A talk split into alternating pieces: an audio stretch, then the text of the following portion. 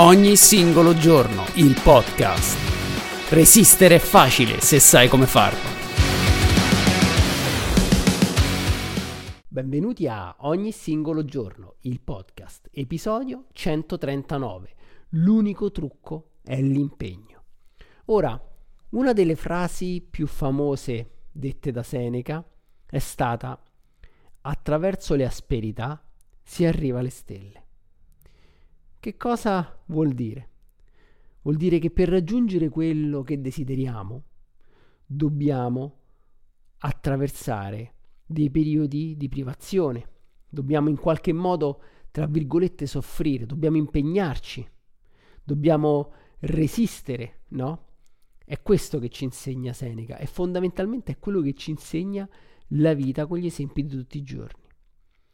Ora, io ho tratto questo, l'idea di questo episodio leggendo due libri che consiglio tantissimo, sono due libri in italiano.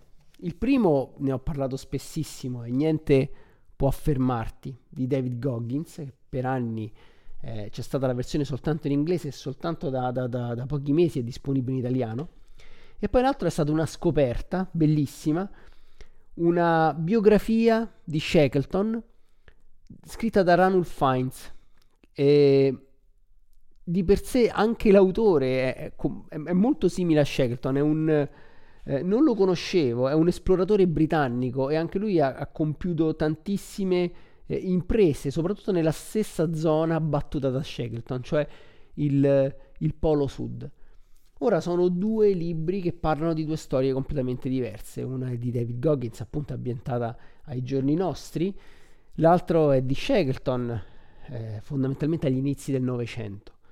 Però entrambi i libri, entrambe le storie sono storie vere, dannatamente vere, ci insegnano che per raggiungere qualcosa bisogna passare attraverso l'inferno. Come disse Winston Churchill, se stai attraversando l'inferno, continua a camminare. Io vi consiglio la lettura di entrambi i libri se già non l'avete fatta perché eh, vi, vi fa capire di quanto l'essere umano è capace, quanto l'essere umano può spingersi oltre sia a livello di risorse mentali, di risorse eh, fisiche, soprattutto, soprattutto nel caso di David Goggins, ma anche di Shackleton, perché poi alla fine vedrete la sua storia è incredibile, ne ho parlato già altre volte, anche abbastanza famoso, eh, dopo il naufragio nei ghiacci della, eh, della sua nave, la Endurance, si è insieme al suo equipaggio ha, ha, camminato, ha navigato sopra il pack, sopra questi ghiacci instabili,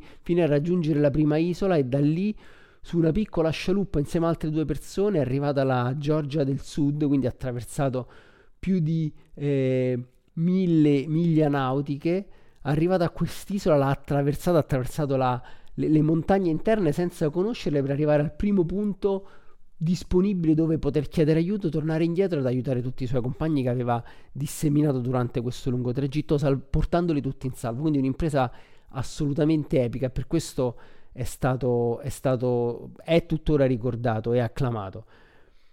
Ci vuole tantissima stima in se stessi, quindi fiducia nelle proprie possibilità e ci vuole la, eh, la forza d'animo per poter andare avanti senza pensare che esistono scorciatoie. Diciamo che oggi si, ci si riferisce a queste persone come persone di altri tempi, no? Perché cos'è che tecnicamente non va oggi? Il problema di oggi è che esiste il culto della scorciatoia, the hack, no? che in inglese vuol dire un po' il trucco, la scorciatoia. È come dice il gioco Willick, The hack is a lie. La scorciatoia è una bugia. È una bugia per questo. La scorciatoia fondamentalmente che cosa vuol dire? Posso ottenere tanto con il minimo sforzo, che è qualcosa che si può avere con il tempo quando ho dimestichezza con quello che devo fare, allora riesco a automatizzare determinati eh, movimenti, determinate procedure per cui mi viene più facile fare determinate cose, ma è impossibile avere questo tipo di facilitazione all'inizio, pretendere di non lavorare affatto. Le scorciatoie, le automatizzazioni arrivano perché sono il frutto di un duro lavoro. Tante cose vengono più facili, sembrano più facili perché le si è fatte tante volte. Ma è impossibile avere questa facilitazione all'inizio, è quello che non si capisce. Tante persone, eh, io alleno ovviamente l- le persone a livello fisico, anche con il metodo Wim Hof, e, e quindi a livello mentale, esposizione al freddo. Ed è sempre più chiaro che determinati risultati si possono ottenere, ottenere, soltanto ed esclusivamente con la pratica costante. Non esiste nulla che eh, possa sopperire alla pratica costante, al allenarsi tutti i giorni, al praticare tutti i giorni o comunque più volte a settimana e non solo una o due volte così in maniera molto sporadica. Non funziona così, anche perché il nostro organismo, ma anche la realtà è costruita in un modo che ha bisogno di risorse investite. Non si può ottenere nessun cambiamento se non ci si crede e se non ci si investono risorse.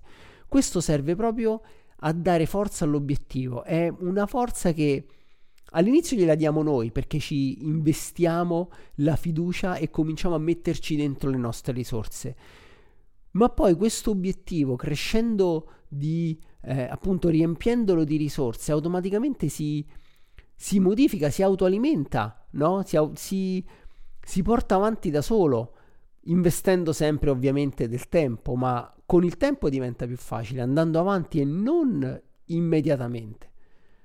Queste storie di questi uomini, leggendole poi vi renderete, vi renderete conto quanto hanno insistito, insistito, insistito. A volte io, in entrambi, entrambi i casi, sia David Goggins che Ernst Shackleton, a volte dico cioè io avrei fatto fatica ad andare avanti, ho detto no, a questo punto basta. Io non parlo so- di Shackleton, soprattutto non parlo dell'impresa finale dove lì è una questione di vita o di morte. Ovviamente lì eh, puoi solo andare avanti, non esiste l'opzione mi arrendo, perché se ti arrendi semplicemente muori di freddo, di fame, in, in, un, in una lastra di ghiaccio sperduta al sud del mondo.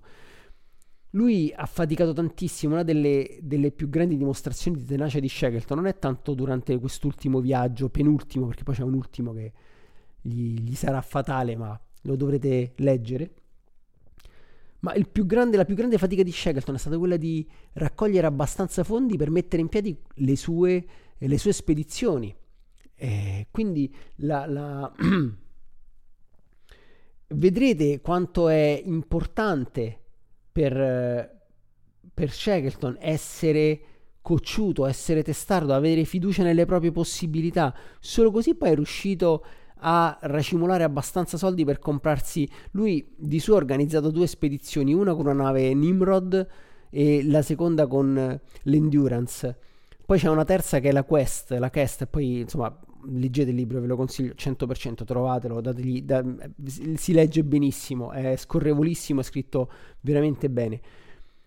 Ma leggendo la fatica che lui ha fatto nel trovare i fondi, tutte le porte che gli hanno chiuso in faccia, è incredibile, è lì che sta la vera resistenza. Lui credeva nel suo obiettivo, non è stato facile, non ha, non ha alzato la mano, ha detto scusate io voglio andare al Polo Sud, quando il tempo delle spedizioni in Inghilterra era chiuso perché c'era stato un, un grande era, era, avvenuto un grande disastro, insomma erano morte delle persone, quindi poi eh, l'impero britannico si era fatto delle domande dicendo ma è, è, assurdo spendere tutti questi soldi per mandare uomini a morire in, in posti così remoti, va bene la gloria, però avevano iniziato a mettere in discussione la validità di queste, di queste spedizioni, per cui lui si è trovato a chiedere soldi in un momento in cui nessuno li dava, eppure insistendo, insistendo, insistendo è riuscito ad ottenere quello che voleva. E lo stesso David Goggins, David Goggins è partito da una situazione assolutamente svantaggiosa, non sapeva, era fortemente dislessico, ehm, aveva anche una forte sindrome della disattenzione, tutto dovuto a delle molestie subite dal padre. La madre eh, ha lasciato la, il, il padre portandosi via lui e il fratello perché il padre la, la, maltrattava, la menava, la tradiva in continuazione davanti a lei, quindi è cresciuto in una situazione assolutamente, eh, diciamo, una situazione drastica. E è una persona di colore in nell'America del Sud fortemente razzista, quindi si parla negli anni 80, anni sì, 80-90, insomma, non erano gli anni, gli anni 50, non era l'Ottocento, però comunque Poi si è trasferito in una zona dove era a maggioranza bianchi, quindi era una delle poche persone nere. Non è stato molto facile per lui, assolutamente no. Eh, si è lasciato andare a queste, a queste problematiche, non ha mai lottato, quindi è ingrassato, è diventato un mezzo teppista. Un giorno c'è stata la svolta, ha deciso di cambiare vita perché non si poteva più guardare negli occhi, nello specchio. E da lì ha cominciato la sua salita verso un, un, se, un David Goggins migliore. Si è voluto arruolare nei Navy SEAL, quindi il reparto d'elite della Marina Militare Americana, quindi da lì è dovuto dimagrire tantissimi, tantissimi chili, diventare uno sportivo, imparare a memoria interi libri perché lui era incapace di eh, trattenere informazioni in maniera normale, non poteva fare riassunti, quindi l'unico modo era memorizzare pagine e pagine e pagine di libri per superare i vari test eh, che venivano somministrati proprio per entrare a far parte di questa elite. Ha superato l'addestramento iniziale, il buzz e poi da lì, dopo la sua carriera come Navy Seal, ha iniziato la carriera come ultramaratoneta e quindi si è trovato a affrontare corse che durano eh, più, più, lunghe di 160 km. Le, le, più corte che ha fatto erano quelle da 100 miglia, che sono appunto 160 km. È andato anche molto oltre, anche in ambienti estremamente ostili, come per esempio la Badwater 135, che è una 135 miglia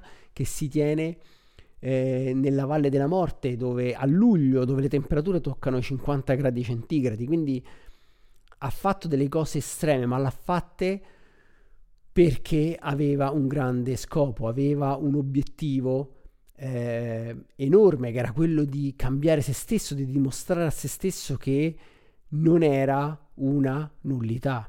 Ora, ovviamente, non è che ognuno di noi deve essere uno Shackleton o un David Goggins, ovviamente no. Ma questi due uomini, queste due persone ci devono essere, ci devono fare da esempio, ci devono come dire, disegnare ipotetici limiti, perché se loro sono arrivati a così tanto, se Shackleton è riuscito a stare due anni immerso nel ghiaccio, lui e il suo equipaggio, perché quello è stato il tempo in cui sono rimasti da quando la la endurance si è incastrata nel ghiaccio fino a quando poi sono risaliti, hanno, sono, hanno, hanno, camminato sul pack, hanno navigato in questi lastroni di ghiaccio galleggianti, sono montati sulle scialuppe di salvataggio, sono, sono passati due anni, quindi due anni sono stati costantemente bagnati, fre- infreddoliti, con scarsità di cibo e a volte anche di acqua. David Goggins ha superato ultramaratone nei, nei luoghi più più ostili del pianeta.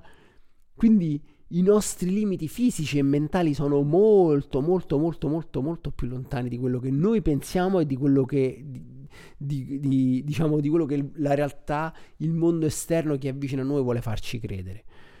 E con questa visione in, di un orizzonte molto lontano noi dobbiamo impostare i nostri obiettivi. Non dobbiamo avere paura di osare, non dobbiamo avere paura di eh, essere straordinari. Molto spesso la nostra più grande paura è proprio quella di, eh, di essere, co- come dice la, la, la, poesia di Marianne Williamson, no? recitata in Coach Carter. Abbiamo paura di essere troppo, eh, troppo illuminanti, troppo, troppo forti. No? Questa a volte è la nostra più grande paura. Invece no, dobbiamo osare, dobbiamo impostare degli obiettivi che ci permettono di esprimere il nostro potenziale in qualsiasi ambito. Adesso questi due libri ovviamente parlano de- dell'ambito fisico e mentale, ma può essere l'ambito artistico, può essere qualsiasi cosa. L'importante è avere dentro, trovare dentro di noi le risorse, la forza e la voglia per osare, per andare oltre, per impegnarci ed evitare il richiamo delle scorciatoie un po' come le sirene per Ulisse, un po' come, no, come il, un, un, Satana ci, ci tenta nel prendere la strada più corta, ma sappiamo benissimo che la strada più corta non porta da nessuna parte. In alcuni casi non esiste proprio la strada più corta. Ma diciamo che nella nostra realtà sono più le strade, sono più le scorciatoie che le strade lunghe, perlomeno quelle che riusciamo a vedere o quello che vogliamo vedere. Perché il trend è un po' questo, il trend è un po' il risparmio energetico, il, eh, chi ha successo spesso viene premiato, chi, ha, eh, chi lo ottiene con poco, no? con poco sforzo, sembra quasi una, un qualcosa di positivo, in realtà no, non lo è.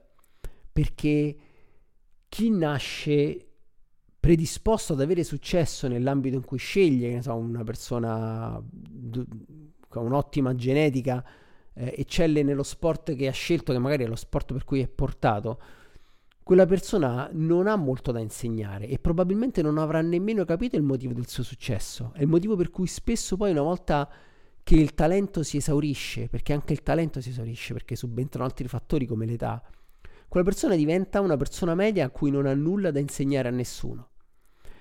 Chi invece si guadagna ogni centimetro della performance che vuole o di quello insomma, che cerca del campo in cui sta lottando, avrà tantissime lezioni da impartire, avrà accumulato una conoscenza enorme che gli sarà utile in qualsiasi altro ambito della propria esistenza. Questo che vuol dire? Vuol dire che per affrontare, per avere un obiettivo e perseguirlo, bisogna avere un piano. Bisogna avere un piano perché non dobbiamo buttarci a capofitto. Ora uno legge questi libri, io, io confesso che quando lessi David Goggins la prima volta, eh, da lì mi è presa la fissa di fare queste sfide estreme, quindi eh, una volta feci mille burpees più mille snatch col kettlebell da 16, poi corsi la, la Weir a Roma tutto il 31 dicembre 2019 e, e, ogni anno, ogni capodanno facevo una di queste sfide così un po' assurde, ho corso l'ultramaratona da dall'Adriatico al Tirreno, 430 km insieme a Simone Colombo, che è uno dei primi episodi di questo podcast, perché registrai accadde mentre all'inizio di questo podcast. Insomma, ne ho fatte un po' di cose influenzato tra virgolette David Goggins. Ovviamente le ho fatte, ma mi, mi sono preparato per queste, per queste, sfide. Però sono stato anche un po', come dire, anche un po' scapestrato in questo. E... Ma il problema è che se lo, si è troppo come dire, se ci si butta troppo a capofitto e non si, eh, e, e non si ha un piano vero e proprio, non ci si allena, non ci si prepara, si rischia intanto di farsi male, ovviamente, ma soprattutto si rischia di fallire senza imparare nessuna lezione. Allora, visto che siamo qui per imparare, impariamo a frenare un po' quelli che sono gli istinti di voler fare pensare un attimo, ra- raffreddare un po' queste emozioni molto forti e comunque le mettiamo da parte perché è sempre carburante che alimenta la nostra voglia di andare avanti e trovare il tempo per sviluppare un piano di azione. Un piano di azione eh, che include intanto ovviamente la scelta dell'obiettivo, ma questa mi sembra abbastanza insomma ne abbiamo parlato abbastanza, scegliere l'obiettivo, quello che ci piace fare, quello che vorremmo fare, quello che vorremmo essere, dove dovremmo andare, cosa, insomma tutto quello che ci viene in mente. Il primo passo, e qui segue un po' quelle che sono le quattro regole del combattimento di gioco Willy, è che il primo passo è il distacco, distaccarsi. Se sono troppo attaccato all'obiettivo succede quello che ho detto prima, mi butto a capofitto, non riesco a, ad avere un piano, sono troppo emotivamente coinvolto, quindi qualsiasi scelta non è dettata dal raziocinio ma dalle emozioni e questo potrebbe essere un grosso problema. Quindi devo fare un grosso sforzo anche qui dove nessuna scorciatoia può aiutarmi, quello di distaccarmi dalle emozioni generate dall'obiettivo. Quindi vederlo un po' dal di fuori, come un'altra persona, vederlo come se fossi una persona a cui non importa nulla quell'obiettivo. In questo modo io posso pianificare, questo è il secondo step, quindi sviluppare un piano avere un obiettivo temporale ehm, fattibile. Quindi devo dargli, so, voglio raggiungere questo obiettivo. Se mi faccio prendere le emozioni, magari dico tra un mese scalerò l'Everest. Però mi rendo conto delle, che non ho doti alpinistiche, non sono allenato, magari invece di un mese, tra tre anni, facciamo un esempio, potrei essere pronto a fare questa impresa. E quindi grazie al distacco posso impostare un, eh, un, un lasso di tempo sufficiente a prepararmi a questa impresa.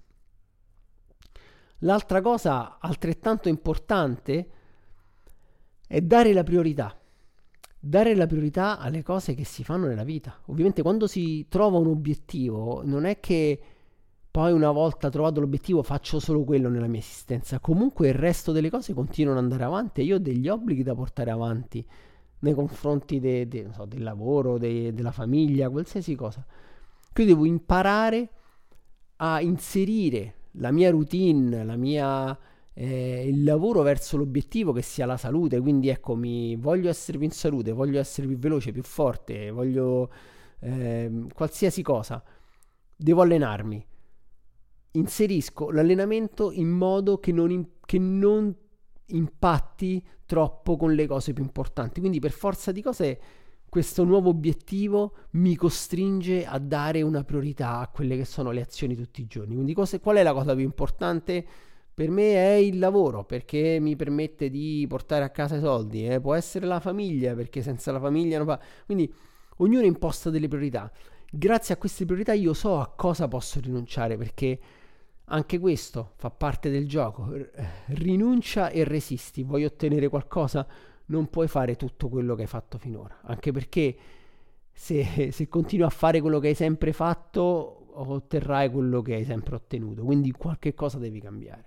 Cambi obiettivo, cambi, prio, inizi a dare delle priorità e ovviamente qualcosa in, ne, nelle azioni che fai durante il giorno devi per forza sacrificarlo. Magari la sera invece di passare un'ora e mezza davanti alla televisione, quel tempo diventa solo mezz'ora perché ho 20 minuti scarsi perché il resto del tempo lo impieghi a prepararti, a scrivere, a studiare, perché magari vuoi prenderti una laurea, un corso, allenarti, qualsiasi cosa. Quindi sacrificare quello che è sacrificabile per raggiungere il proprio obiettivo.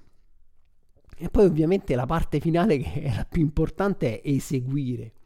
Quindi una volta che ho un piano, una volta che eh, mi sono distaccato, una volta che ho dato le priorità, oh, adesso non mi tocca che eseguire, cioè fare, fare, fare, fare ogni singolo giorno, portare avanti quello che è il mio obiettivo e qui bisogna essere tutti un po' Shackleton, tutti un po' Goggins e trovare la forza per andare avanti, perché su carta è tutto molto facile. Giorno dopo giorno diventa sempre più difficile perché trovare le risorse ogni singolo giorno è forse la parte più complicata del compito, ma è lì che si vede il vero carattere di una persona, è lì che si vede la tenuta di un obiettivo. Se questo obiettivo è genuinamente intrinseco, si troverà bene o male, eh, si troveranno bene o male le risorse da dare in pasto a questo obiettivo, altrimenti falliremo come ho visto fallire, come ho fallito io in, in tante cose in cui pensavo di avere una motivazione intrinseca, invece in realtà poi dopo il fallimento, studiando il perché ho fallito, era una motivazione estrinseca e questo ha portato a lasciare, eh, ad abbandonare l'obiettivo. Però è anche questo, è non è che la prima cosa che facciamo è la cosa giusta, non lo sarà mai, è impossibile. Anche qui non c'è una scorciatoia. Non esiste una scorciatoia per trovare l'obiettivo perfetto. Anche qui dobbiamo imparare a cercare, non più che cercare, eh, trovare, trovare le lezioni quello, nelle cose che, che sbagliamo. E Sbagliare, vi ricordo, è necessario, è fondamentale per imparare nuove lezioni, per andare avanti ed essere sempre più saggi. Non si diventa più saggi semplicemente agendo, vivendo, si diventa più saggi sbagliando ed imparando.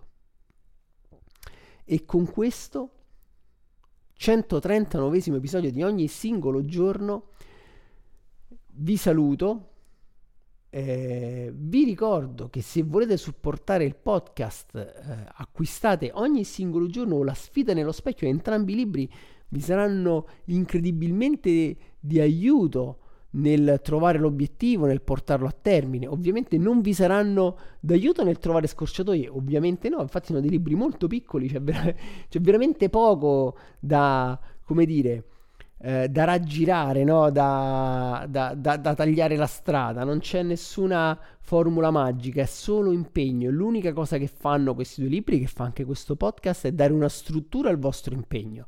Ma io posso metterci la struttura, ma l'impegno assolutamente lo dovete mettere voi. E con questo vi saluto e vi auguro una buona giornata.